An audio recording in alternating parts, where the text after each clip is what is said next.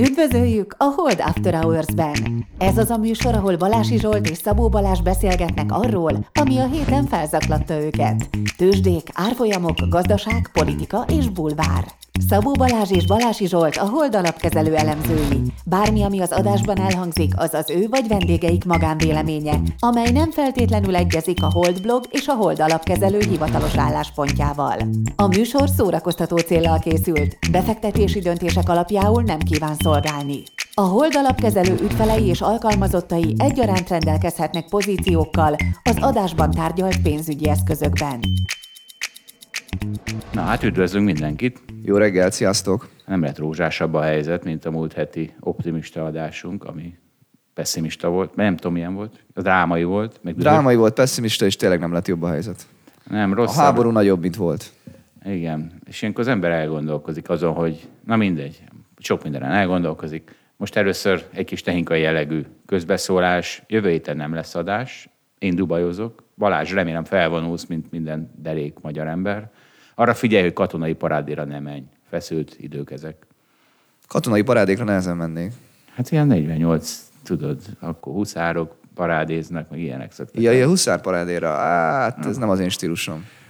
Na, és ez Botond is. Lehet, hogy itt az ele, elére, tehát hogy később megint sajnálom, kedves hallgatók, minden kulisszatitkot meg kell, hogy osszunk, ez egy őszint adás. Szóval, hogy Botond mondta, hogy neki ne, az ő lelkének muszáj, hogy 5 percet, 5 perc, 5-10 percet bevegyük, így a, és szerintem hogy az elejére vesszük majd be, úgy, de hát csak délután vesszük föl, és nem tudjuk még miről beszélünk pontosan. Kedves hallgatók, olyan durva idők vannak, hogy a, a CEO bekéretkedett az adásunkba, hogy hadd kapjon már 5-10 percet, mert hát na, durva idők vannak, nem Boton?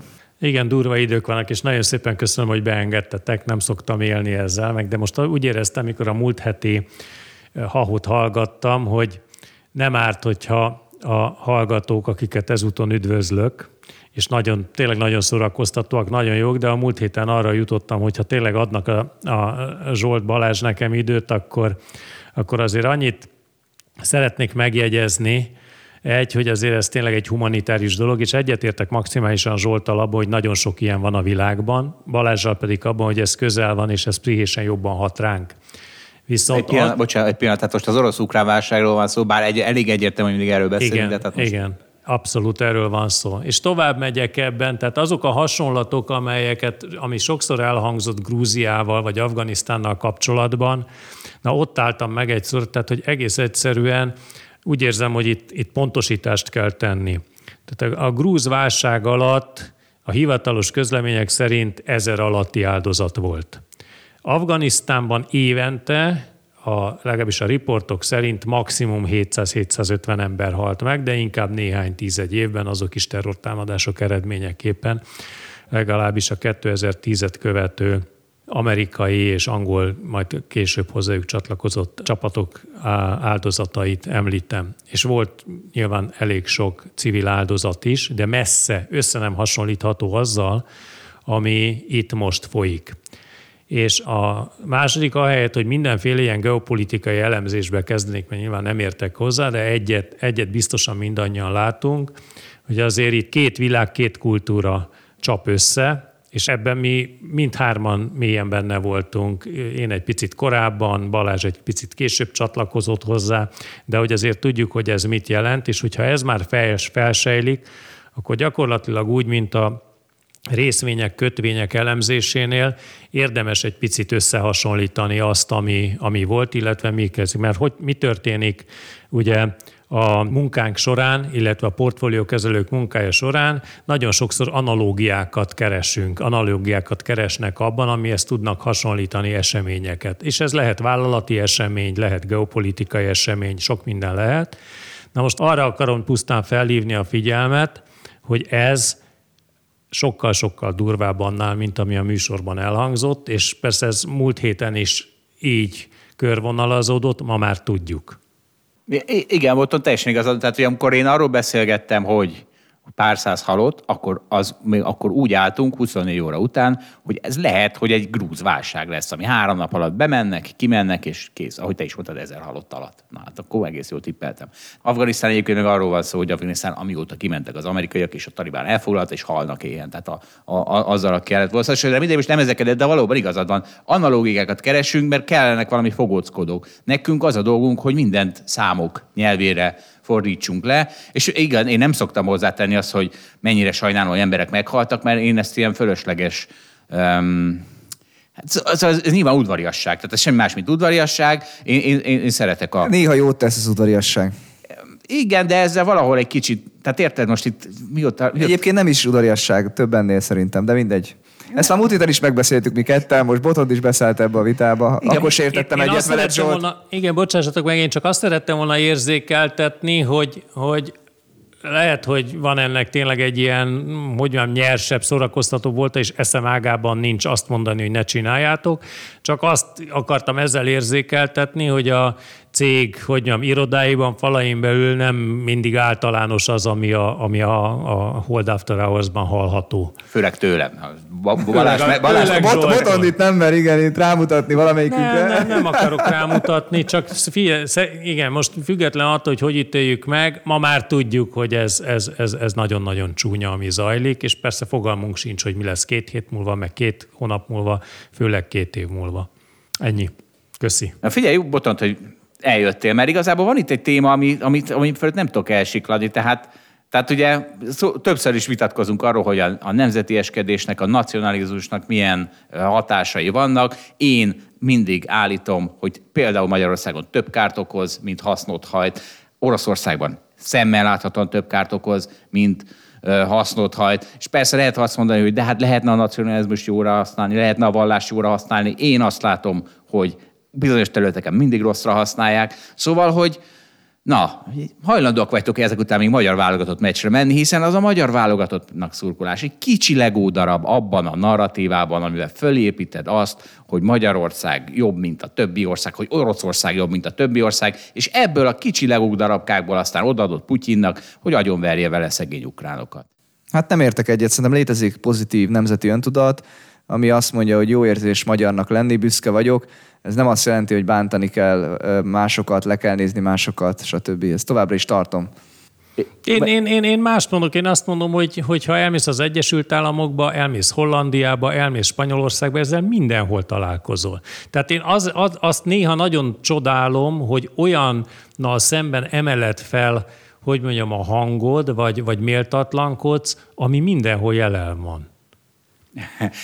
Igazatok van, tehát ehhez az is kell, hogy vala egy ilyen putyini vezető kezébe kerüljön ez az eszköz. Tehát e- ehhez ez nagyon kell. Erre mondom én azt, hogy kultúra. Tehát egészen másképp festez a német alföldön, és egészen másképp festez Ázsia közepén is, vélhetően Afrika közepén is. Arról sokkal kevesebbet tudunk. Na jó, hát akkor köszönjük szépen Botton, és akkor megnyugodtak Köszönjük. azok a hallgatók, akik eddig azt hitték, hogy én itt nem sajnálom a hallottakat, hogy a oldalapkezdő igazából sajnálja. Én össze vagyok komolva attól, ami van, csak nem az a dolgunk, hogy itt sajnálkozzunk a adásba szerintem. Na, köszönjük szépen, Köszi. Botton. Szia, Botton. Sziasztok. De figyelj, kezdjük a tőzsdével, mert hát azért itt most, itt most óriási a káosz. Tehát ha ha, ha valamire azt mondod, hogy pánik van, akkor most pánik van, és az ember fogja a fejét, most akkor venni kell, nem kell venni, venni kell, venni kell Balázs. Szerintem venni kell, igen. I, ugye? De vita van itt belül erről, szerintem erről beszélgethetünk egy kicsit. Igen, mert ugye mi a, mi a proérv? Hát nyilvánvalóan mi a proérv, borzasztó olcsó minden, óriási pánik van, óriási hiszti van, ilyenkor kell vásárolni.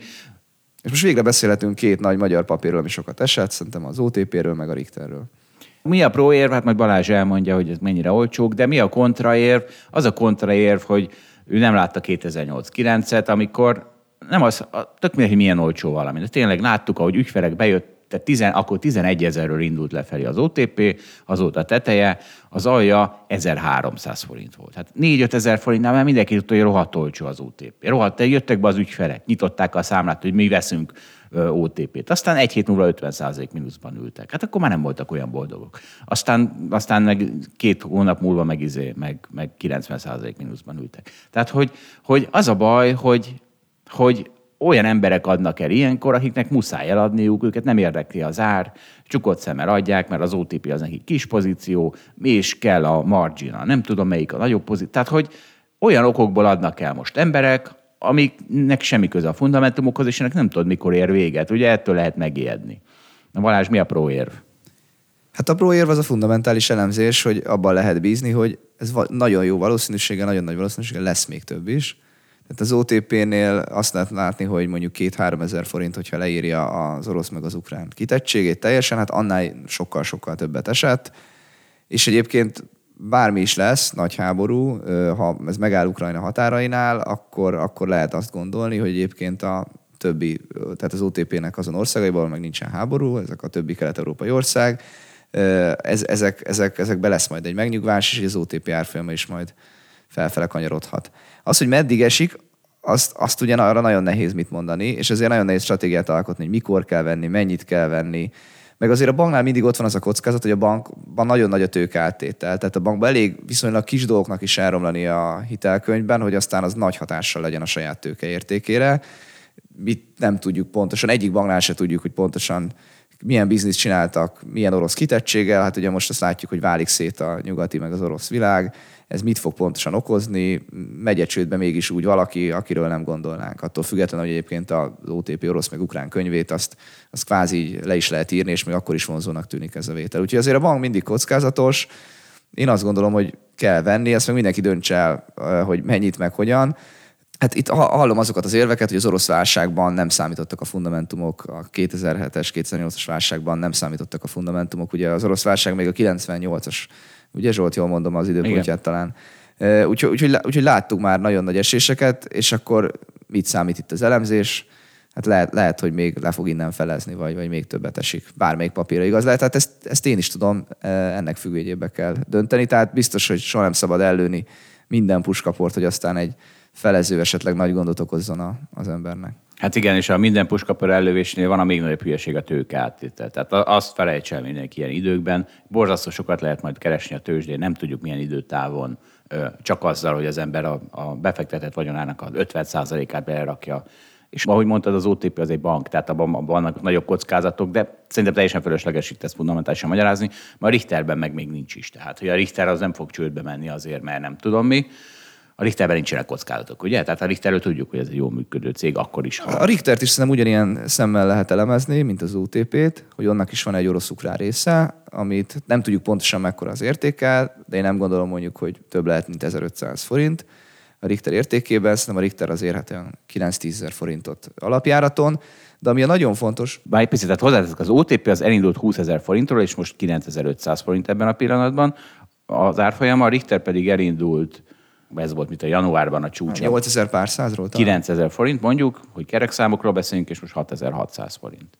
Igen, és a Richternél szerintem az a nagyon fontos, hogy az a cég az pont, hogy nem olyan, mint egy bank, hogy a nagy tőkeltétel lenne benne, hanem az nettó cashben van. És hát van ugye a Vraylar nevű gyógyszere, amit Amerikában ad el, és a Vraylarnak az értéke, tehát külön ez egy darab gyógyszer, meg szerintem külön a cash, ami van a cégben, az már majdnem ér annyit, néhány száz forintot nem számítva, majdnem ér annyit, mint, mint egyébként a mai ár. Tehát lehet mondani én szerintem, hogy szinte majdnem így kapod mellé a generikus meg a nőgyógyászati termékekkel foglalkozó részt. Tehát a Richter neveren sokkal kisebb az upside, az a lehetőség, hogy mekkorát emelkedhet az OTP-hez képest, de hát a kockázatok is sokkal kisebbek, szerintem a Richter az egy, az egy ilyen értelme viszonylag stabil cég. De azért hangsúlyozom, hogy mindig lehet olyan kockázat, amit, amit nem látunk, mindig lehet valamilyen fertőzés, tehát nem azt akarom, hogy ezek, ezek biztos dolgok. Én valószínűségeket próbálok nézni, én azt látom, hogy szerintem a, Hát a Richter is lehet mondani, hogy lehet, hogy lefelez, mert annyi, valakinek likvidálni kell a pozícióját, még innen, de mégis azt gondolom, hogy jó esélye lesz olyan következő egy évben, amikor Richternek az árfolyama fentebb lesz, mint, a, mint ahol most van. Hát vagy egy, vagy három évben, de valamikor biztos, hogy lesz. Csak ugye ilyenkor mi, van, a, mi a baj az alapkezelőnek, hogy a, ha közben elveszítette az alapja a 30%-át, akkor, akkor ott azért az ügyfelek nem örülnek. Ugye van egy ilyen probléma.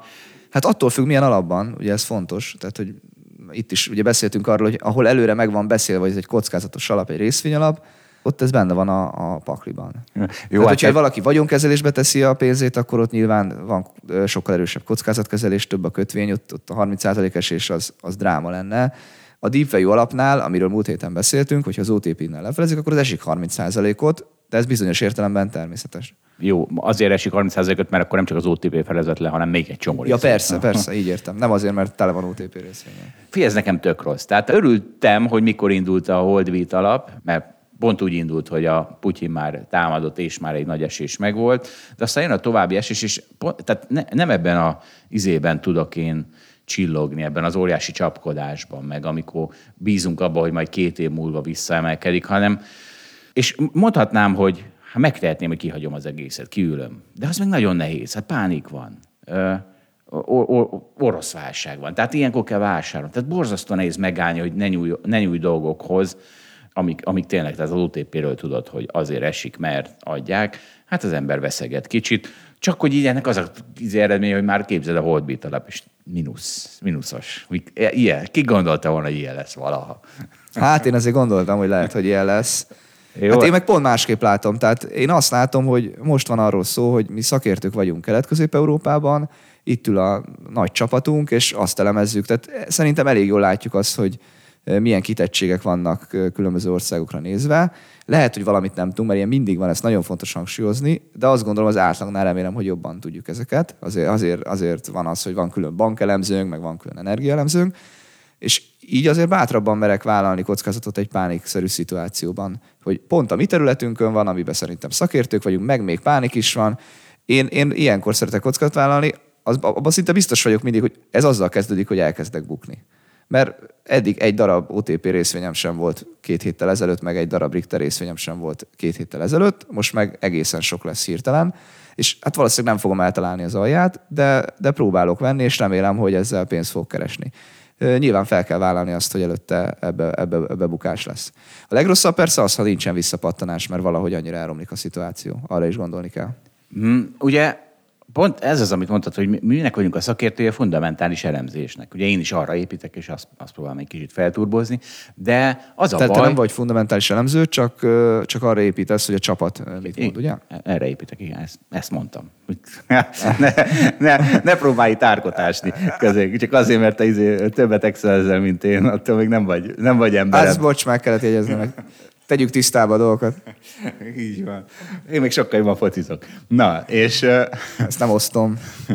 Na de az a, tehát, hogy ahogy te is mondtad, hogy most viszont valahol, tehát a fundamentumok borzasztó áttérbe kerültek, érted? Tehát, hogy abban is van igazság, amit te mondasz, meg abban, hogy most a fundamentumok elveszítették a jelentőségüket, hát rövid távon egészen biztos. Hát ez nagyon jó, és majd amikor visszaszerzik, akkor lehet nyerni. Na, a tor, szóval óriási káosz van a tőzsdén, kedves hallgatók. De most egy kicsit az adás kedvéért jó, hogy nem értünk egyet, hogy egyikünk vesz és a másik nem, így talán mindkét oldalt sikerült bemutatni. De mind a ketten veszünk valójában. Hát jó, de valószínűleg eltérő mértékben. Igen, én, én keveset vettem még. Én ezekben a napokban többet bukok sokkal, mint te. Remélem majd egyszer többet fog nyerni. Ú, de mérges leszel, amikor én meg az alján bevásárolok. Hát ha így lesz, akkor nagyon mérges leszek. Nem ismerek szólni. Csak az a baj, látjátok, mert ilyen publikus csatornákon küldjük a megbízásokat, mindenki látja, és akkor, ó, ez a szemét az alján vett pont. Én nem hiszek neked, hogy te tudnád, hogy hol az alja. Senki se tudja. Kicsit nekem is vannak kétségeim, az, az a helyzet. És hát figyelj, van, aki még orosz részvényt is vásárol, és ez a orosz szuverén alap, valami 10 milliárd dollárt, vagy mit azt mondták, hogy akkor ők, de csak nincs itt az orosz piac. Úgyhogy nem, úgyhogy nem tudom, egyszerre nem merik, nehéz úgy venni, hogy nincs itt a piac. Ráadásul megtiltották bárkinek, külföldinek, hogy eladjon. Szóval nem érdekes lesz, hogy mi lesz. Ott lesznek a orosz retailerek, a, izé, a orosz nemzeti alappal szemben, akkor durva emelkedések lesznek, azt, hogy gondoljam, nem? Így ebből az erő, erőviszonyokból. Hát nem tudom, ezt most már teljesen mesterséges az orosz piac. Egyébként az történt az orosz piacon, hogy hétfő után igazából nem nyit ki. Már előtte is sokat zuhant, de azzal, hogy nem nyit ki, azzal úgy védik az árfolyamokat, mert úgy nehéz esni, hogy nem lehet benne kereskedni. Annyi az, annyit azért lehetett látni, hogy van a londoni piacon sok... Annyit azért lehetett látni, hogy több ilyen GDR papír forog a londoni piacon. Ez azt jelenti, hogy a GDR az most mindegy is, hogy mi, amögött van rendes részvény, tehát aki vesz egy GDR-t Londonban, amögött van egy részvény, ami, ami a valódi orosz papírra szól, és az egy, az egy rubeles részvény. Csak a GDR-ba meg tudod venni Londonba dollárba denominálva. Mert azt nem tudták bezárni, ugye az oroszok az orosz piacot tudták bezárni. Az oroszok az orosz piacot tudták bezárni, de a GDR piac is bezárt Londonban tegnap délután, úgyhogy még ment másfél napig, nagyjából minden papír eset, nem tudom, 50-80 százalékot, van 90-et is. Hát, hogyha véletlenül hirtelen normalizálnak, akkor nagyon-nagyon meg sokszorozódnak ezeknek a papíroknak az árfolyamai, de hát arra nagyon nagy esély van, hogy ezt, ezeket a papírokat soha nem kapjuk meg, vagy esetleg ezek nullá, nem esetleg, hát a jó esélye ezek nullát fognak érni, hogyha itt tényleg szétválik a nyugati meg az orosz világ. Nekem egyébként ez a, ez a legizgalmasabb kérdés most így az egészben, hogy most ugye ebben a pillanatban nem tud ide utazni egy orosz állampolgár repülővel, hogy beüljön a Bécsi ingatlanába, és most az a kérdés tényleg, hogy mi fog történni? Most be, ugye kvázi most be vannak fagyasztva az eszközök, most lehet ezt így mondani, még ha az ingatlan technikailag nincs is talán befagyasztva, de ugye nem tud hozzáférni ennek a, a tulajdonosa. És akkor, és akkor mi lesz majd, hogy tényleg az lesz esetleg a vége, hogy elvesszük az orosz eszközöket az orosz állampolgároktól? Vagy amikor békekötés lesz, akkor mindent visszacsinálunk, és a régi, régi lesz a szituáció. És ugyanez igaz a másik irányba is, hogy mi van azokkal, akiknek van orosz befektetésük, akár reálgazdaságban, akár részvényen keresztül, azoknak ugye most így megfagyott a világ, nem lehet kereskedni, mondjuk az orosz részvényekkel. Mi fog történni? Azt elveszítjük, azt elveszik tőlünk az oroszok? Nem veszik el tőlünk? Tehát ez, ez tényleg annyira durva, és egyébként valahogy nekem, én nehezen tudom azt elképzelni, hogy mondjuk főleg Európáról nehezen tudom elképzelni, most effektív elveszük az orosz állampolgárok eszközeit. Persze az is lehet, hogy csak bizonyos orosz, tehát az, a Putyin közeli oligarcháknak az eszközeit vesz, veszi el Európa. Nem tudom, tehát ez, ez annyira durva, annyira ne, ilyen idegen, idegen ezt látni, de hát nyilván teljesen új világ van, tehát új szabályok vannak, bármi lehetséges, attól függően, hogy mi történik a, a háborúban, de, de na mindegy, tehát ez, ez elképesztő. És az ember ilyenkor dühötten mondja, hogy persze, hogy vegyük el rohadt oroszok. Tehát ugye nem az összes orosz van ebben benne. És ha belegondolunk, tehát Putyin nélkül Oroszország egy egész élhető hely lenne. Persze miért mentek Putyinnal, tehetik fel a kérdést. Rengeteg kérdés van. Most már meg még a magyar kormány is hirtelen átállt a ukrán oldalra az elmúlt egy hétben. Szóval, hogy könnyű ezt mondani, de hát azért gondoljuk végig, hogy mi történik akkor, hogyha mondjuk valami tábornok bedődik, hogy a gyereke nem mehet külföldre, és, és azt mondja, hogy, hogy na jó, ebből elég, és le, csak lelövi Putyin. Tehát ilyen, ilyen egyszerű megoldás. Akkor, akkor itt, itt akkor emelkedés lesz, mint a villámban, és gondolom én, mert hát azért ennél rosszabb nem nagyon jöhet. És mondom, szóval valószínűleg Putyin nélkül az Oroszország ez egy nagyon szalonképes hely lenne, olyan, ahova nem csak, hogy be lehet fektetni morálisan, de kötelező. Mi, lásd a most már a fegyverek is ESG eszközök, de erről majd kicsit később, ez egy nagyon érdekes hír. Nem, de csak hogy elképzeljük, tehát mondjuk el, hogy most ebben a pillanatban az USD tehát az, hogy hány rubelt kell fizetni egy dollárért, ha valaki vásárol, akkor az 117, az azt jelenti körülbelül, nem tudom, nem számoltam pontosan utána, mondjuk 550 forintba kerülne az euró egyik napról a másikra. Tehát a lényeg az, hogy szerintem az oroszok sem tapasztalták meg eddig azt, hogy mi az, hogy szankció, vagy csak egy nagyon szűk kör, és hát azért most, most ez így brutális lesz.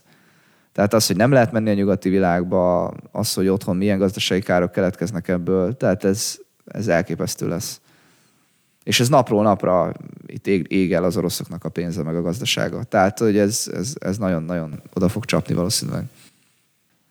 Van ez a devizatartalék kérdés, ez, ez érdekes, hogy először is föl, föltesz, ugye az orosz jegybanknak elvették a devizatartalékát, és először is első kérdés, hogy Nem miért? elvették itt is, ez fontos, hogy befagyasztották, nem? Igen, igen.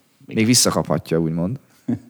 ha jó De nem, ezek szerintem most nagyon fontos persze, dolgok. Persze, persze, És, és az első kérdés, hogy miért, miért külföldön tartották, és picit utána járva, hát az van, hogy minden dollár, azon valahol a Fednek rajta van a keze, bár ezt a gyakorlatban nagyon nehéz elképzelni. Tehát most nekem van a bankomban dollárom, akkor azt a Fed egy kis, kis utánajárással be tudja fagyasztani, gratulálok nekik. De hogy minden deviza a saját ugye jegybankja által van kibocsátva, és van olyan, hogy el se hagyja azt a... Például, hogyha ez egy rövid kötvény, amerikai rövid kötvény, akkor az van, hogy el se hagyja mondjuk a, a Fed, vagy a nem tudom mit, ahol ezt őrzik, hanem mindig csak átírják a tulajdonost egy bizonyos akármelyik bankban, kereskedelmi bankban, a világ akármelyik pontján, és valójában azok mind ott vannak a Fednél is, így aztán könnyű befagyasztani.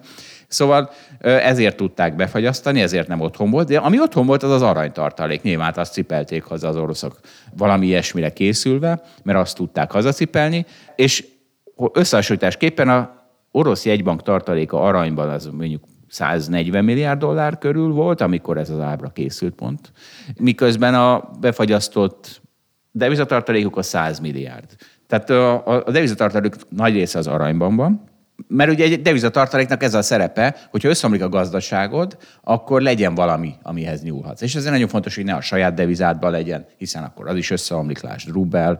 Sőt, lehetőleg olyan eszközben legyen, ami a független a te gazdaságodtól. Tehát mondjuk egy ország ne tartsa olajban a devizatartalékát, mert abban is tarthatná, hiszen ha aranyban tartja, akkor olajban miért ne? Hát szóval... drágább a tárolása, de igen, igen. Persze, sokkal jobb az arany. Tehát ne, ez kétségtelen, sokkal jobb aranyban tartani. Szóval fontos, hogy az ember diversifikáljon ebből a szempontból. Hát szegény oroszok diversifikáltak, aztán jól megszívták. Egyébként ebben egy Jedi trükk is van. Tehát, hogy mire jó egy jegybanki tartalék, részben a gazdaság kisegítésére, ha nagy a baj, de részben ugye ez egy ilyen Jedi agytrükk is. Ha a piacok tudják, hogy nagyon nagy devizatartalékod van, amiből aztán védheted a devizádat, akkor kevésbé fogják azt támadni.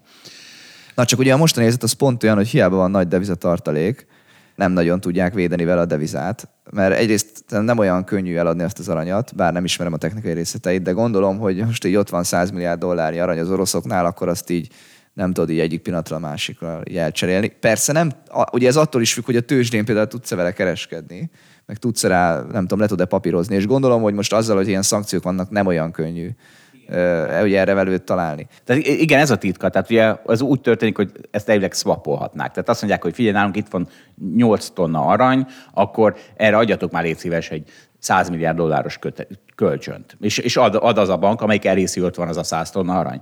A 100 tonna nyilván hülyeség. Csak most nincs olyan bank a világban, amelyik tudna neki dollárt adni, talán a kínaiak tudnak juant adni, és akkor juanban tudnak nem tudom védekezni akár a rubel árfolyam zuhanása ellen is, de a kínaiak se nagyon mernek a oroszokhoz dörgölőzni jelen pillanatban. Még azt a kapcsolatot nem fejtettük ki, hogy egyébként mire jó a deviza tartalék. Hát például arra, hogy vásároljanak belőle rubelt, és ezzel erősítsék a saját devizájukat. Tehát Oroszország egyébként, főleg Törökországhoz érdemes viszonyítani, nagyon-nagyon stabil helyzetből várta ezt a konfliktust. Nyilván erre készültek. Egyrészt azért, mert a magas energiaárak miatt a folyófizetési mérlegük minden, mind az elmúlt évekhez képest jóval pozitívabb volt, volt felhalmozott devizatartalékuk, ahogy azt elmondtad, ennek köszönhetően. Tehát Oroszország az pont az ellentéte volt Törökországnak, hogy ő nem energiaimportőr, hanem energiaexportőr, egyébként nem volt eladósodva külföldi devizában, tehát, tehát minden olyan mutató, ami stabilitást jelezte, a költségvetési hiánya egyébként nem volt magas, tehát, hogy ami a törököknél probléma volt, és ami a lira elszállását okozza, az itt pont, pont hogy itt nagyon azt lehetett mondani, hogy ez egy stabil helyzet van Oroszországban.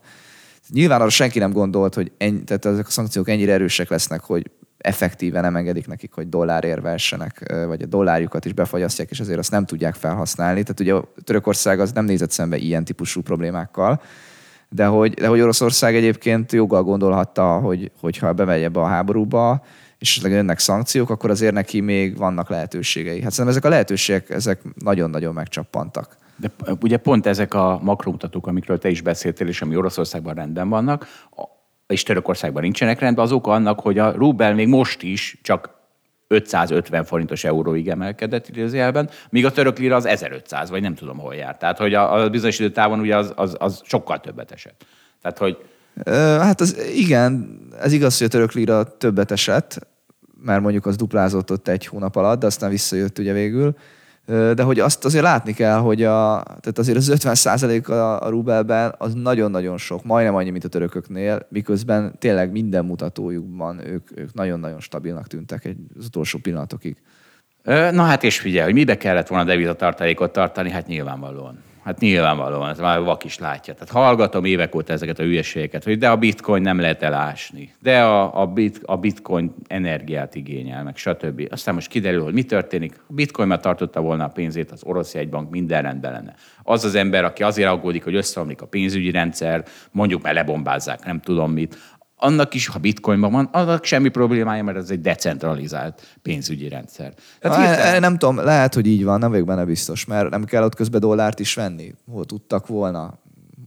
Hol hát, tartotta volna pontosan egy bank egy ilyen magánszámla, magánszámlán valakinek a valettjén a bitcoinját. Tehát a saját valettjén. Hát most, de, most az orosz jegybanknak hogy van saját valettje? Hát, lehet, hogy de hát én nem tudom. Hát Majd erről Dáviddal beszélgessünk. Hát úgy, ahogy nekem. De hát ez nagyon technikai kérdés. A, a, hát a... igen, de most a technikai kérdések a fontosak. Hát látod. Hiszen úgy lehet befagyasztani, meg úgy lehet ellehetetlen Oroszországot, hogy technikai kérdések. De... Hogyha Swiftről leszedni valakit, az bizonyos értelemben egy technikai kérdés. Aztán Csak- mégis elég nagy problémákat okoz. Egy decentralizált bankházzon nem tudsz a szűtről leszedni valakit.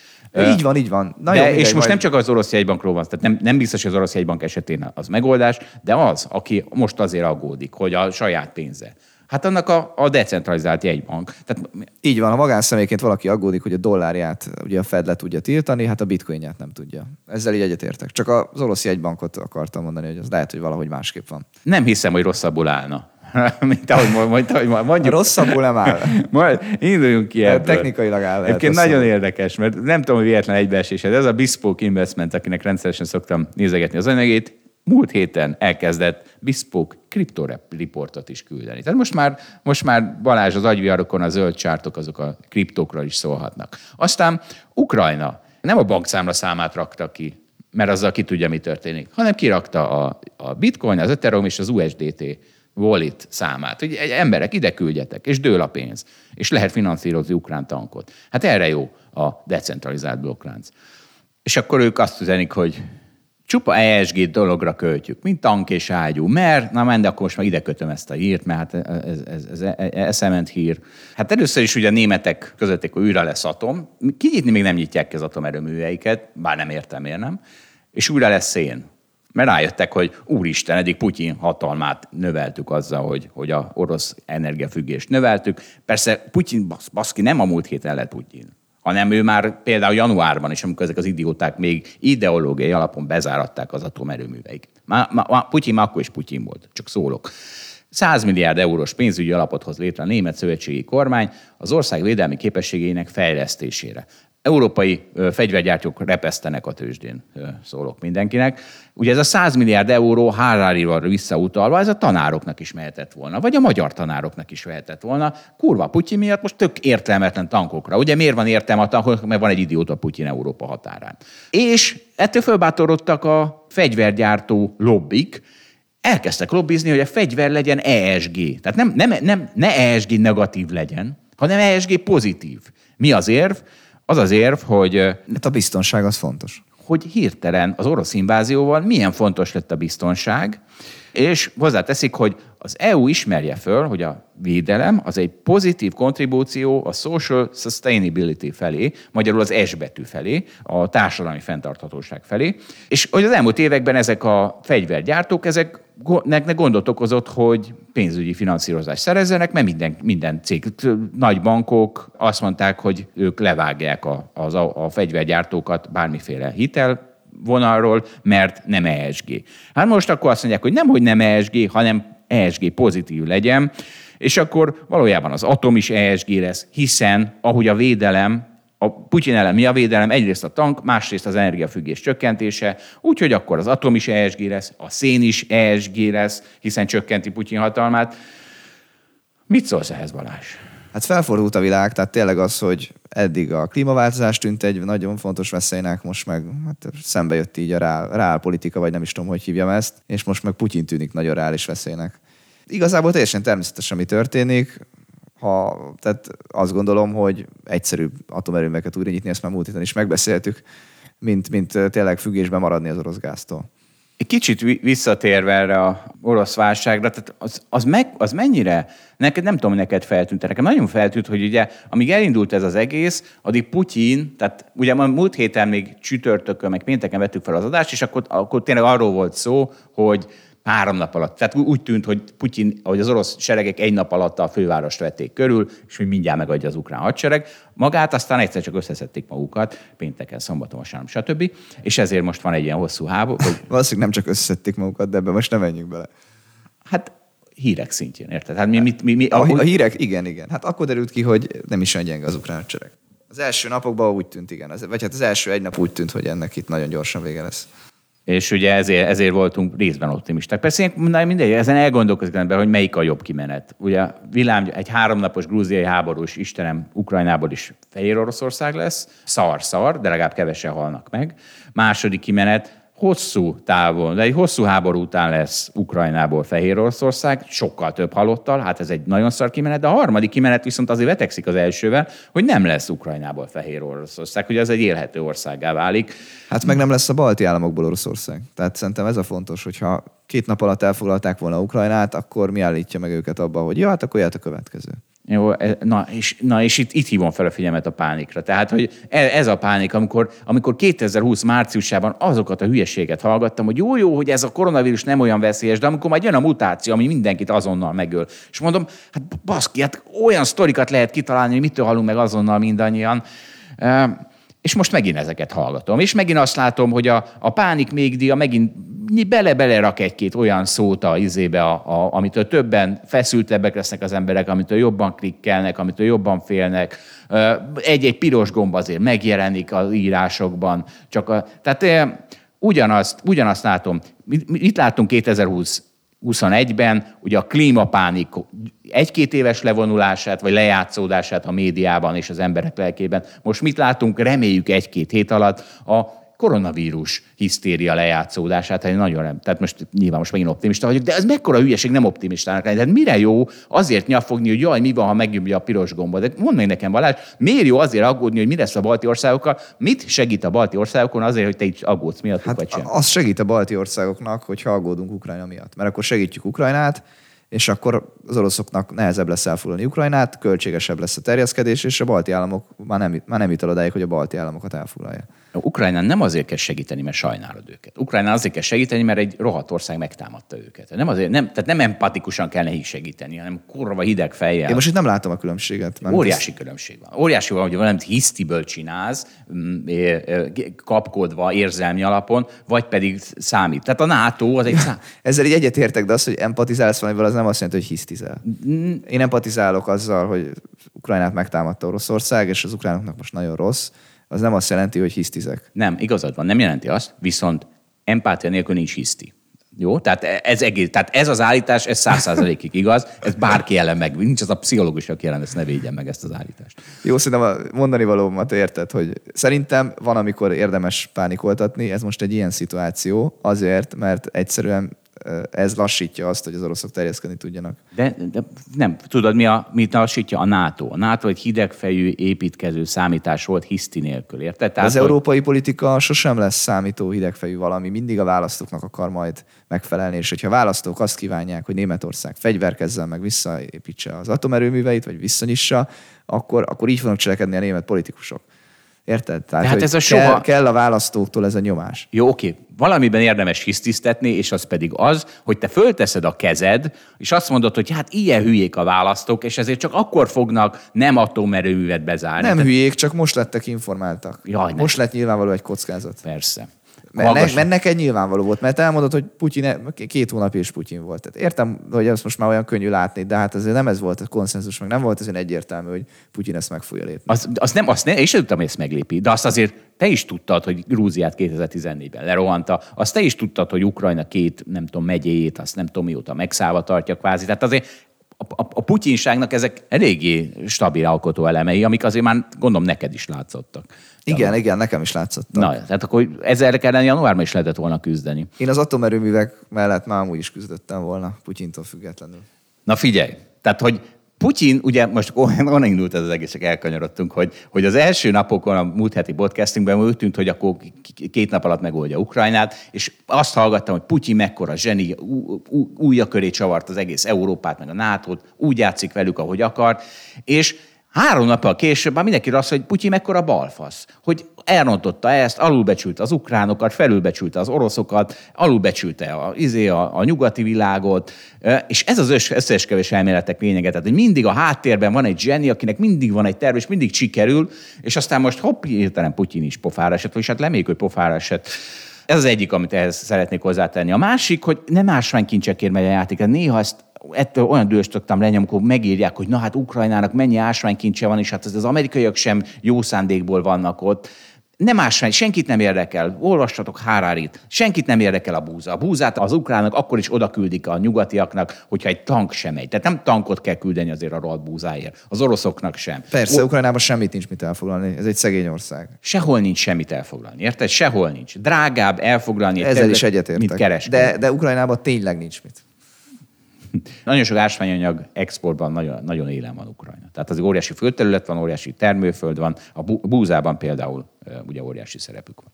De a busz az nem egy olyan nagy hozzáadott értékű dolog, hogy azért érdemes elfoglalni. A kőolaj se az, aztán mégis... De a kőolajnak sokkal nagyobb a hozzáadott érték. Nagyobb érték, igen. Jó, oké. Senki nem nyersanyag. Senki ne foglaljon el senki. Senki ne foglalja, pláne ne nyersanyag miatt. Azért, hogy izé, hogy kiírtsa az, a hisztit, azért, azért még lehet. Tehát, ja, és igen, és ez, amiről egy kicsit már beszéltem, tehát azt mindenki vegye hogy pánik van. Ott járunk, mint 2020 márciusában. Nulla darab koronavírusos ember volt Magyarországon, és itt hallgattam a hisztit, hogy minden asztalra azonnal rakjunk oda. Nem izé... tudtuk, hogy mit okoz a koronavírus, nem tudtuk, hogy nulla darab koronavírus van Magyarországon. Igen, pont erről beszélek. Hogy mindig nem tudjuk, nem tudjuk, és mindig a legrosszabbat látjuk, és, és de jó nekünk, hogy meglátjuk a legrosszabbat. Nem jó.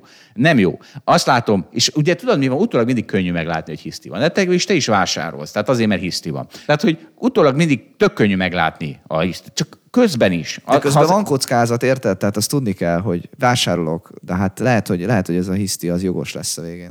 Lehet, hogy 5000 lesz az OTP, és ott marad három évig, na, akkor szomorú lesz, aki vásárol. De mi, mi? Akkor, akkor, akkor öt éves távon lesz 200 hát Jó, de azért az, akkor nem hoznád meg a döntést, hogyha tudnád, hogy három évig mostantól 5000 lesz az OTP.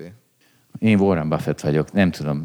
Magad nevében nyilatkoz, légy Jó, én ha tudnám, hogy három még 5000 az OTP, nem vennék most. Jó, oké. Okay.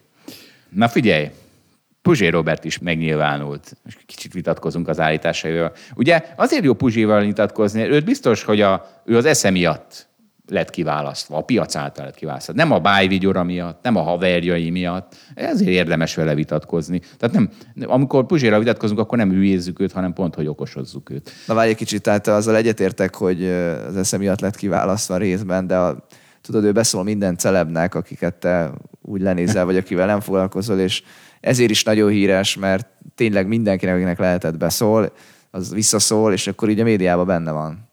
Na, ezt tud, a te értékrendeddel ezt el kéne ítélned, csak mondom. Nem, mert ahhoz, hogy beszólj valakinek, az, az okosnak kell lenni. Tehát nem lehet, ugye? Tehát azért... De te ki vagy, hogy ki az, aki tudja, hogy ki az a Berg Krisztián, na most Puzsér népszerűségének a 13,5% az abból jön, hogy beszól Berg Krisztiánnak. Na, mindjárt beszólunk mi is itt Berg Krisztiánnak megint, hát ha nő a népszerűségünk. Na figyelj, szóval Puzsér írt egy cikket, és van, van, van, van benne négy állítás, Kettővel teljesen egyet tudok érteni, hogy Bush, George Bush kezdte ezt az egész morális leépítését a nyugatnak, amikor Irakot teljesen hazug érvekkel megtámadta. Persze azért vegyük észre, hogy Irakot lerohanni az egész más, mint Ukrajnát lerohanni. Abban is igaza, hogy Trump cserben hagyta a világot, és az is hozzájárult ahhoz, hogy most Putyinnak nagy lett a szája. Abban is igaza van, hogy ez a idióta baloldal hibája, és most tőle idézek.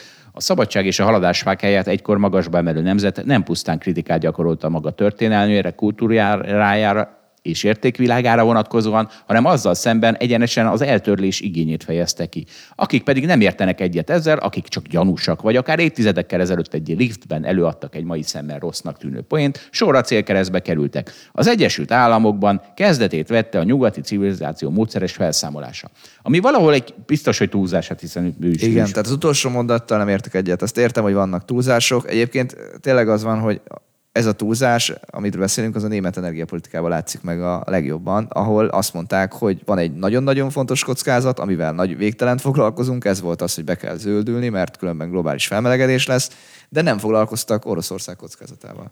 E, de nem, ott a legkézzelfoghatóbb talán, pláne itt Európában, de, de nem, tehát az is tehát és, és, és igaza van Puzsérnak. E, ebben is, legalábbis részben biztosan. De például a, a van kvóták. Tehát amikor, az, amik gyengítik a meritokratikus berendezkedés erőnyeit, a, a társadalmi igazság, és társadalmi igazságtalanság is egyben, az is veri szét a társadalmat. Tehát amikor a, Ugye azt mondjuk, hogy mondjuk egy amerikai elnök ne nevezzen ki senkit csak azért, mert a testvére, vagy azért, mert a, a haverja, de akkor, az, akkor miért nevezhet ki valakit azért, mert ő egy drag queen? Tehát tényleg valami amerikai vezető pozícióban le, volt rá mondjuk tíz kvalifikált ember, és egy, pont egy drag queen került be oda, és nem tudod, nem tudod, nem, meg ugye nem elég becsületesnek lenni, annak is kell látszani. Nem tudod. De lehet, hogy ez a drag queen jól végzi a munkáját, ezt nem tudjuk. Így van, és hogyha nem lenne ez az idióta propaganda, balpropaganda, akkor azt mondanám, hogy biztos azért került hozzá. De mivel tudjuk, hogy van, és tudjuk, hogy kimondott és kimondatlan kóták vannak, és föl kell mutatni egy drag queen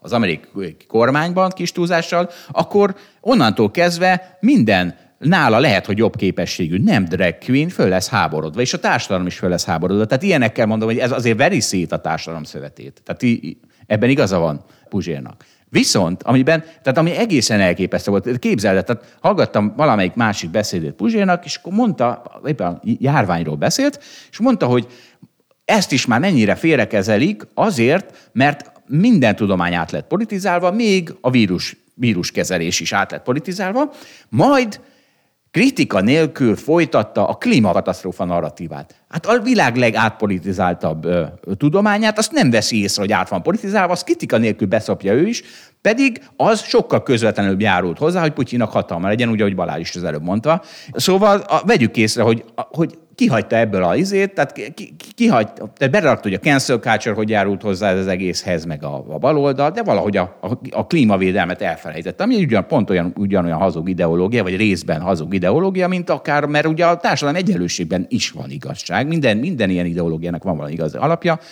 észre kell venni, hogy bizony a klímavédelem is egy ilyen. Fú, tudod, itt ilyenkor még nagyon sok mindennel tudnék vitatkozni, de most nem menjünk bele a klímavédelmet, ne húzzuk elő újra. Nem, nem hozzuk most elő, mert most jön az, amivel igazán mi tudunk vitatkozni. Az a tényező, amivel nagyon, valószínűleg nagyon nem értünk egyet, vagy de részben egyet is értünk. Tehát, hogy van egy tényező, ami a világot a jelen állapotban jutatta, és ez a Wall Street által diktált neoliberalizmus és az amerikai kaszinó kapitalizmus szellemét érvényesítő globalizáció világméretű rendszere, amely birodalmakká izlelte a nyugati államok ellenségét. Most ezt nem fogom végigolvasni, hogy mi az állítása, de hát hallgassa meg valaki, amikor a puzsérékkel vitatkozunk adásunkat, ott sok ilyenbe kötünk bele. Szóval az a baja, hogy Kínát fölhozta a Wall Street, mert a profitot kergette. Az a baja, hogy, hogy a nyugati nemzetgazdaságok el, felszámolták a saját iparukat eközben. Az a baja, hogy a Wall Street de nem, először nézzük ezt a részt. Tehát, de ugye, erről vitatkozzunk. Jó, ez a mi területünk. Tessék, tessék. Na, tehát Wall Street okozta a problémát azzal, hogy a kínai gazdaságot megerősítette. Én azt gondolom, hogy ez egy jó dolog. Azt gondolom, hogy ott él Kínában 1 milliárd 400 millió ember, aki 70-es években elképesztő szegénységben élt, és most meg ezeknek az embereknek a túlnyomó többsége már nem él annyira nagy szegénységben, mint régen. Szerintem ez egy nagyon jó dolog. Én örülök, hogy a kínai emberek boldogabbak, meg gazdagabbak lettek. Az, hogy egyébként politikai fronton az USA kapott egy versenytársat, annak én sem örülök, de hogy, mert én is azt gondolom, hogy a, tehát az, amit a nyugati világ képvisel, az közelebb áll természetesen hozzám, mint amit a kínai központi hatalom, de hogy szerintem ezt a kettőt nem tudom ilyen szorosan összekapcsolni. Hogy, hogy azzal, hogy az amerikai, meg az európai, meg a kínai ember is gazdagodik, Hát persze, igen, egyébként ez egy természetes dolog, hogy mi lett volna az, hogy, hogy a kínai gazdagodnak, mi lett volna az alternatíva, hogy tudatosan figyelünk arra, hogy ez a relatív, ez a különbség megmaradjon egy kínai meg egy amerikai között? Várjál, azért, mert tudjuk a jövőt, és tudjuk, hogy az ő esetükben ez nem oda fog vezetni, hogy felszabadulnak a, úgymond a párt elnyomás alól. Tehát azért itt most a Puzsér az azt csinálta, hogy visszamenőleg kiderült, hogy ez egyfajta hiba volt, hiszen azzal, hogy gazdasági hatalma lett Kínának, az a politikai hatalma is lett a társadalom fölött, így, így lehet ezt összekötni. Szóval hogy visszamenőleg látja, tehát ez pont olyan, mint amikor engem azért csesztetne valaki, hogy miért kötöd meg a rossz trédeket, miért nem csak a jó trédeket kötöm. És mondom, hát nagyon szeretném csak a jó trédeket megkötni. És az, hogy ezt a profit mozgatja, ugye, mert ez, a, ez, tehát valószínűleg ez, ettől, ettől a szálkától nem látja a gerendát a saját szemében Puzsér, mert hogy profitról van szó. Tényleg mi az alternatív? Ott kellett volna hagyni pont őket szegénységben, mert tudjuk, hogy 30 év múlva ők nem a jó irányba indulnak el a gazdagodását, hanem ugye mi volt elvileg a, a, mi a, a liberális hozzáállás ehhez? Az emberek, ahogy gazdagodnak, úgy lesz fontosabb, egyre fontosabb a saját életük, és a, a saját életük fontos, tehát mint ahogy Putyin esetén az oligarchák azért elkezdhetnek dadogni, hogy hát én nem szeretném elkúrni az életemet azért, mert a hülye Putyin, hülye nacionalista narratívája most, most Oroszországot teljesen elszigeteli. Tehát valahol ugye ez a, ez a hatásnak kellett volna Kínában is oda vezetnie, hogy egyszer csak ledobják magukra a diktatúrát, mert úgy érzik, hogy az ő életük már ér annyit, hogy, hogy szabadabb körülmények közt élnek, és igen, Kínában egyáltalán nem jött be, de akkor most Vietnámmal se kéne csinálni, meg ki tudja, mi lesz Vietnámból. Meg akkor Afrikát sem kéne segíteni, mert ki tudja, mi lesz, hogyha egyszer meggazdagodnak, és, és, és mit tudom, és lesz egy csomó iszlámista gazdag. Tehát, hogy Hát én teljesen egyetértek veled. Azért azt hangsúlyozzuk, hogy van, van jogos pontja ennek az egész kérdéskörnek, például az, hogy a kínaiak azért tényleg kizsarolták a technológiát, meg oda ment egy európai vállalat, egy autógyártó, és akkor joint venture-ben kellett dolgozniuk, kínaiak meg szépen lemásolták, meg ellopták ezeket a technológiákat. Tehát voltak itt szerintem nem fair gyakorlatok, amik kötöttek a kínai központi hatalomhoz, de önmagában azt gondolom, hogy Kínában bejött a kapitalizmus 80-as években, elkerülhetetlen volt, hogy relatív felzárkozzanak a nyugathoz. Ez olyan, mint hogyha most, érted, most itt Kelet-Európában vannak nagyon rossz irányba menő országok. És akkor azt kellett volna, hogy 89-ben nem kellett volna kiszabadítani őket a kommunista diktatúra alól, a piacgazdaságba bevonni, meg a globalizációba. Valaki úgy érzi, hogy 89, tehát hogy az, ami 89-ben történt Magyarországgal, ugye az elmúlt 30 évben, az egyre nagyobb gazdagodás, az nem, az egy óriás, tehát hogy ha a végén az van, hogy Magyarország teljes messzélességgel Putyin mellett áll, és megtámadja Ukrajnát, akkor nem kellett volna az egész 89-es izé, mert ugye ezt mondja most Puzsér, hogy nem kellett volna belekezdeni, mert hiszen profit célral is történik ez az egész, hiszen amikor a Mercedes idehozza a gyárát, az profit célral történik. De ettől lesz gazdagabb Magyarország, még akkor is, hogyha a végén még, még a Ukrajna ellen is küzd. Tehát ezt nem, ezt, na jó, oké, azt hiszem ezt túlbeszéltük. És van még egy mondata, mert ugye ami most Ukrajnában zajlik, az Tájvánt is fenyegeti, de és mind, továbbra is, hogy csak is a profitban, mindent profitban mérő Wall Street hozták össze, meg a Republik, meg a jobb oldal, meg a, bal, tehát a jobb oldal, a demokrata baloldal, ahogy az Egyesült Államokról van szó, meg a Wall Street hozta a tető alá. A számlát persze nem ők, hanem Ukrajna és Tájván lakói állják, most még csak ők, aztán dél japánok, lengyelek, szlovákok, románok, meg a magyarok a fogyasztót kifelejtette ebből. Ugye? Tehát, hogy a, a, a, mi az, hogy a, a, a profitot kereső szó, termelő cég az, az hibás, de a, a vevője az nem hibás egyáltalán. És ha berakja a fogyasztót, akkor az van, hogy az egész emberiség hibás. És ez, ez így már teljesen egyetértek Puzsé Roberttel. A rohadt emberiség, az idióta emberiség a hibás azért, ami az emberiséggel történik.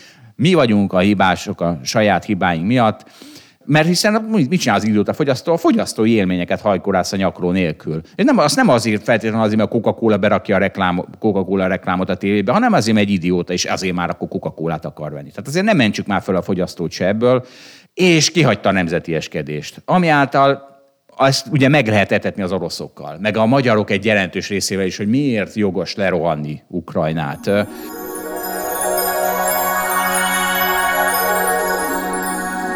Hát akkor elnézést, kedves hallgatók, megint megszakítom adásunkat, úgyis túl rövidre sikeredett, mert megpróbálom megpalérozni ezt a miért bántom én folyton a válogatott mérkőzésre magyar válogatottnak szurkolni járókat, e, és hivatkozhatok én, nem tudom, milyen amerikai történész professzorra, biztos, hogy nem fog sikerülni, mert ennél nagyobb kognitív diszonancia találatom valószínűleg sosem lesz, mint hogy ne járj válogatott meccsre, mert akkor Ukrajnát bombázzák. Ennek belátásához nyilvánvalóan egészségtelenül sokat kell filozofálni, de legalább én jobban érzem magam tőle, ha más nem. Kicsit messziről fogom kezdeni a történetet, de szerintem nagyon érdekes lesz.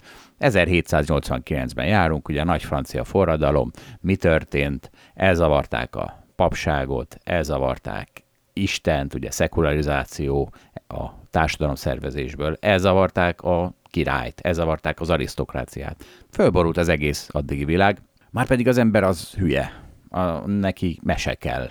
Ő, ő, ő, neki nem lehet azt mondani, ugye, ahogy Nietzsche mondta, elvettük Istent, és nem adtunk semmit helyette. Szóval neki nem lehet azt mondani, hogy eddig azért szívtál, mert Isten által el lett rendeltetve, de majd a mennyországban végre dőzsölhetsz, mert ha ezt elveszük ezt a mesét, akkor miért szívja végig az életét, akkor miért fogadja el, hogy, hogy valaki megmondja neki, hogy valakinek jól megy, valakinek meg rosszul. Szóval kellett az új mese. És ez a mese lett valahol a nemzet, meg a náció, az a, az a valami nagyobb, amiért érdemes akár meghalni is.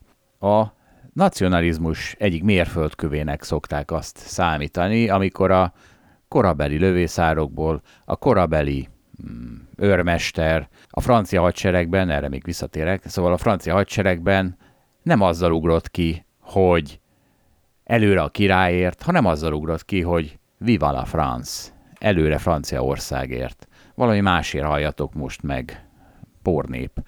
És hát ugye akkor a nacionalizmus az a progresszió része volt, az, a, az volt a haladás, az volt a fejlődés a nemzeti eskedés. A liberalizmus eszköztárába tartozott, senki ne keverje össze az akkori liberalizmust a mai a, azzal, amit maszokás liberálisoknak hívni. Mert, mert ugye mitől volt az progresszió, hiszen a kis közösségekből csinált egy sokkal nagyobbat. akkor az emberek, nem tudom, 95, de lehet, hogy 99%-a soha el nem hagyta a, a faluja határait. Ő leélte kondásként az életét, ő úgy apostrofálta magát, mint én vagyok a kondás, a, a, a falu kondása, esetleg még a, a, a földbirtokoshoz, vagy a hűbér urához egy kicsit kötötte magát, de annál, több, annál, messzebbre nem, annál messzebbre nem látott. És a, a nemzet ugye egy, egy kovácsol ezekből a kis közösségekből egy nagyobbat. Ugye a francia hadsereg, amit az előbb mondtam, a, egyébként a, a conscription, a sorozás, ez is a francia forradalom találmánya, hiszen így már hogy van egy közös narratívánk, így már össze lehet hívni egy francia hadsereget, de hát amikor összehívták a úgymond most már francia hadsereget, akkor azt látták, hogy itt az emberek bizony, nem tudom, 11-13 nyelven beszélnek gallul, brötányul, provenszáliul, mit tudom én milyen nyelveken, kell egy nyelv, kell a francia. Sőt, lehetőleg csak franciául beszéljenek, hogy ne brötányinak vallja magát, hanem franciának vallja magát. Ne brötányira akarja meghalni a gallokkal való küzdelemben, hanem a angolokkal való küzdelemben franciaként. Mennyivel jobb lesz úgy a világ. És el is indult, tehát ugye a, kult, a kultúrharc kifejezés, a kultúrkampf, be, oda rak, ide rakunk majd egy korabeli korrektúrát, van egy olyan, ahol Bismarck vívja a kultúrkámpfot egy saktáblán a pápával. Mm, mert a nyelv, az oktatás, az ennek mind rettenetesen szerves része. A szimbólumok. Kell, ugye mi történt? A francia 1789 az első trikolor megjelent, nemzeti zászló. Ami aztán 1848, tehát 50 évvel később egész Európában szétspiccelt. Magyarországnak is azért lett trikolória, mert a franciák 1789-ben kitalálták maguknak. A himnusz, ugyanez. Az is a 19. század, az 1848-49-es forradalmak során lett egy csomó országnak himnusza, egy dal, ami az együttérzést fejezi ki nemzeti egyenruhák, hadseregnél, de még a tanárok is megkapták. És még mindig ugyanennek a kultúrharcnak a része, mondjuk akár csak egy Kodály Bartók népdalgyűjtés, hiszen akkor, akkor, akkor én már nem csángó vagyok, aki csángó népdalokat énekel, hanem magyar vagyok, aki magyar népdalokat énekel. És ezek, ennek a kultúrharcnak a része bizony a nemzeti válogatott ami a, a modern kori gladiátor, aki harcba megy értünk, és egy, együtt dobog velünk a szívünk, lehetne ezt tök jó dologra használni. Mindenki döntse el, hogy úgy gondolja, Magyarországon jól lehasználják-e, Oroszországban nyilvánvalóan rosszra használják. Ott arra használják, hogy agyon verjék vele az ukránokat jelen pillanatban. Ugye ez az a, ez az a narratíva, ami mert az orosz leszarja, hogy milyen szarul fog neki menni gazdaságilag, mert aztán beül a kocsmába és elmondja, hogy lenyomtuk a világot. Mi oroszok. Ugye ez a kis közösségekből nagy közösséget csinálni a posta, meg az újság szerepe. Megjelentek az újságok, de hát a, a, amíg egy faluba ért el az ember az életét, mondjuk megint Franciaországban maradva, addig ő Párizs tőle ugyanolyan messze volt, mint Brazília. Hát mit érdekelte ő, hogy mi történik Párizsban? De onnantól kezdve, hogy meg, meg, megszervezték a postát, és az újság aznap vagy másnap elérkezett a, nem tudom hova, Normandiába is, hogy mi történik Párizsban, akkor onnantól kezdve már sokkal inkább érezte magát az ember egy közösségnek. És ugye ez addig volt progresszió, a nemzeti eskedés meg a nacionalizmus, amíg a kisebb közösségekből nagyobb közösséget fabrikáltak. Mert az in-group, tehát a csoporton belüli harcolása sokkal kevésbé lesz jellemző. A nagyobb csoportokban együttműködés pedig a, mindig a prosperitás záloga. Lásd, globalizáció. De most már vannak olyan országok, ahol ez a nemzeti eskedés, ezt bizony szembeállítják a nagyobb csoportok kovácsolásának. Na, hát azt hiszem, ennyit szerettem volna ide delirálni. Akit az ilyesmi jobban érdekel, hát annak nagyon-nagyon ö, javaslom. Kurszerán van egy óriási amerikai történész tartja, de olyan történelmóra, ami mindenhol kéne lenni, ahol nem, a, nem az, az évszámokat verik az emberbe, a szegény gyerekeimbe, hanem az, hogy mi, mi történt, és fő, de főleg, hogy miért történt. Hogy hogyan következett a, nem tudom, az ipari forradalomból a gyarmatosítás, vagy, vagy fordítva, vagy hogyan következett a, az X-ből az Y. De iszonyatosan nagy né, nézőkör tágító, hát amerikai egyetemi történelem óra. Gyakorlatilag arról szól, az a cím, hogy a globális történelem 1760-tól 1910-ig, ez az első része. Mindenkinek nagyon ajánlom, majd be fog úgy linkelni. Na Zsolt, figyelj, tényleg világmegfejtések, háború, levezünk békésebb vizekre. Az HBO Go-n van egy film Karl Ikenről, a tőzsde cápáról. Sokan azt mondják, hogy Gordon Gekkót is róla mintázták a Tőzsde cápa című filmben. Egyébként Karl Eichen már 86 éves, és ez egy ilyen életrajzi film. Bemutatják azt, hogy mi az ő munkássága. Ugye egy aktivista befektető, akinek már van 17 milliárd dolláros vagyona, a kapitalizmus egyik ikanikos alakja. Hát és gyakorlatilag ő neki az a hitvallása, hogy a, a kapitalizmus az szinte mindenre jó.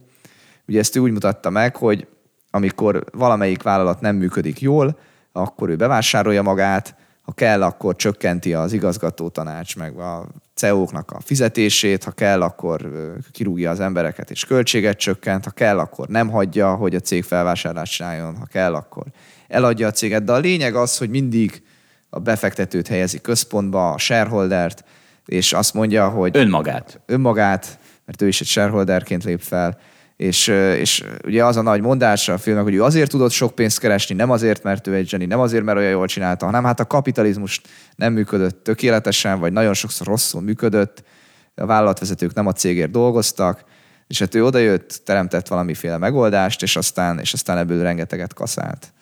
Tehát a kapitalizmus akkor az állítás szerint az működik, csak vannak hibái, amit ő kihasznált, ugye? Tehát, hogy ez a, ez a izé, de persze innentől kezdve a kapitalizmus eltolta abba az irányba, ami a erősebb egyenlőtlenség, meg stb. irányba megy. Tehát ugye mindig, a, mert tényleg az, tehát az mindig ott van az a dilemma, hogy amikor embereket rugdosol ki azért, hogy, hogy profitábilisebb legyen a cég, akkor valójában a tulajdonosok érdekeit képviseled a munkavállalók érdekeivel szemben. Hát ő nem ezt hangsúlyozta a filmben, nem ezt a mondást, de mindjárt válaszolok erre is. Elsősorban az elnyek egy tehát ilyen példákon keresztül bemutatja azt, hogy hogy is csinálta ezt az aktivista befektetősködést, és ezeket úgy kell elképzelni, hogy ugye ő bevásárolja magát, akár néhány százalékkal, akár többel a vállalatba, és utána ott ott megpróbál nagyon érdemi változtatásokat elérni, ezeket a példákat említettem. Tehát nem olyan, mint például a Hold alapkezelő, ami elsősorban passzív befektető azokban a vállalatokban, amikbe vásárolja magát, tehát mi lehet, hogy vásárolunk OTP részvényt, vagy lehet, hogy vásárolunk PKO részvényt, ami a lengyel OTP, de mi ott nem emérünk el igazából változtatásokat. Hát egy ellenpélda erre mondjuk tőlünk ugye a Magyar Telekomnak írt levelünk. Na de hogy visszatérek Karl Eichenre, arról, hogy a kapitalizmus miért hoz magával egy előtlenséget, azt mondja, hogy hát nagyon sok CEO van, aki túlfizetnek, aki a golfpályán átsorog, valójában rengeteget keresnek, miközben nem teremtenek értéket. Hát ez is az egyenlőtlenség problémája. Hát ő igazából küzd az egyenlőtlenség problémája, mert ő csökkenteni szeretné a CEO fizetését, és azzal egyébként nincs baja, ha valaki úgy lesz gazdag, hogy a tőkét kockáztatja és profitot kap, azzal van baja, ha valaki úgymond a semmiért lesz gazdag. Hát és ilyenek sokszor a, a vállalati CEO-k. Ugye ez itt vicces, mert tehát ő azt mondja, hogy ha a fizetésből leszel gazdag, ugye az, a, az az érdemtelen, a túl nagy fizetésből, de egy rendes szocialista mit mondana, ha a tőkétből leszel gazdag, az hiába, mert ő nem veszi észre, hogy ez kockáztatva van, mert mindig azt veszi észre, a nyerteseket veszik észre, és akkor azt mondják, hogy na tessék, ez is csak a tőkéjéből gazdagodott folyamatosan, nem is dolgozott vele, nem veszi észre, hogy azok ott kockáztatták azokat a tőkéjüket. Egy csomó közülük egy csomót bukott. Tehát itt most itt most mekkora bukások vannak a tőzsdén nekünk, kapitalista tulajdonosoknak. Hát így van, és a nagy vita van ez a shareholder kapitalizmus, meg a stakeholder kapitalizmus. Ugye a shareholder az, amikor a fókuszálsz a, a befektetőre, mint a kárrájken, a stakeholder meg amikor az érintettekre is fókuszálsz, és akkor az érintett az lehet a, a dolgozó, abba beletartozik persze a vállalatvezető, de beletartoznak az ügy, a vállalatnak a ügyfelei, vagy akik vásárolják a termékeket, környezetre is figyelni kell közben, hogy ne legyen túl sok környezetszennyezés. Tehát, hogy szerintem a világ éppen, hogy megy el egyébként a stakeholder kapitalizmus felé, a shareholder kapitalizmusból, de Karl Eichen az, aki azt mondja, hogy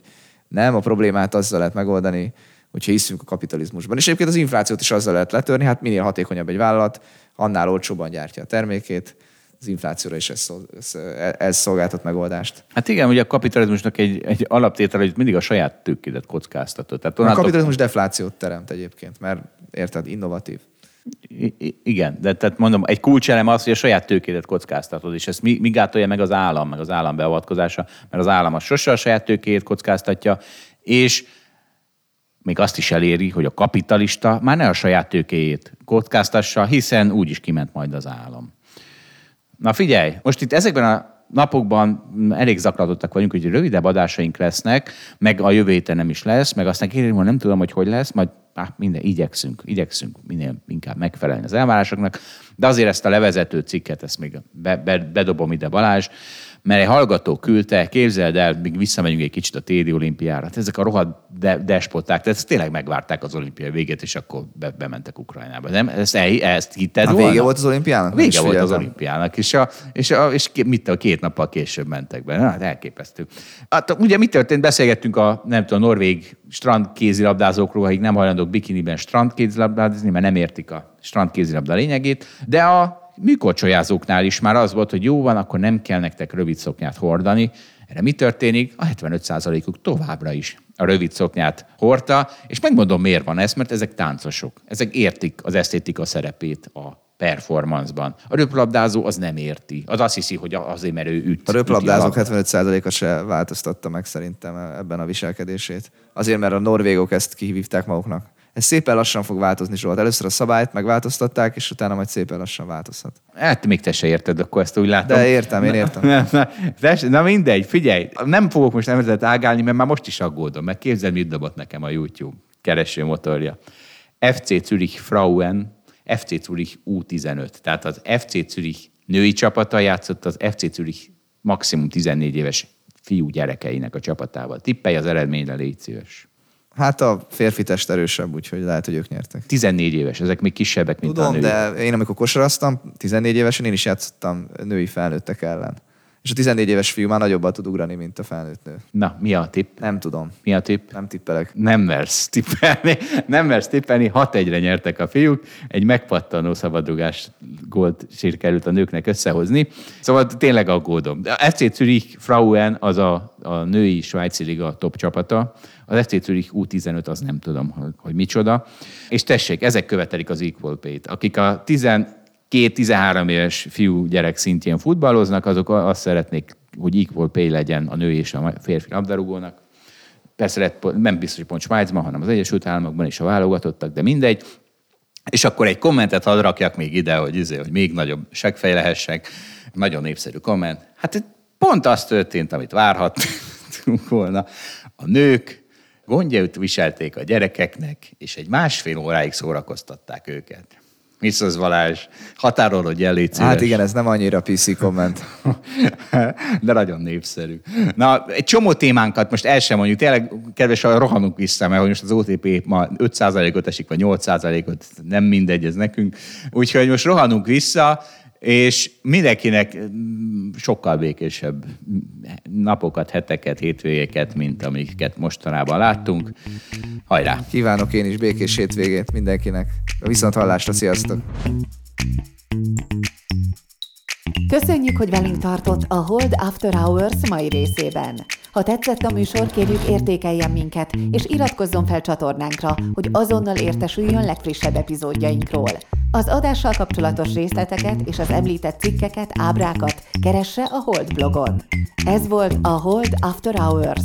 Tartson velünk a következő adásban is!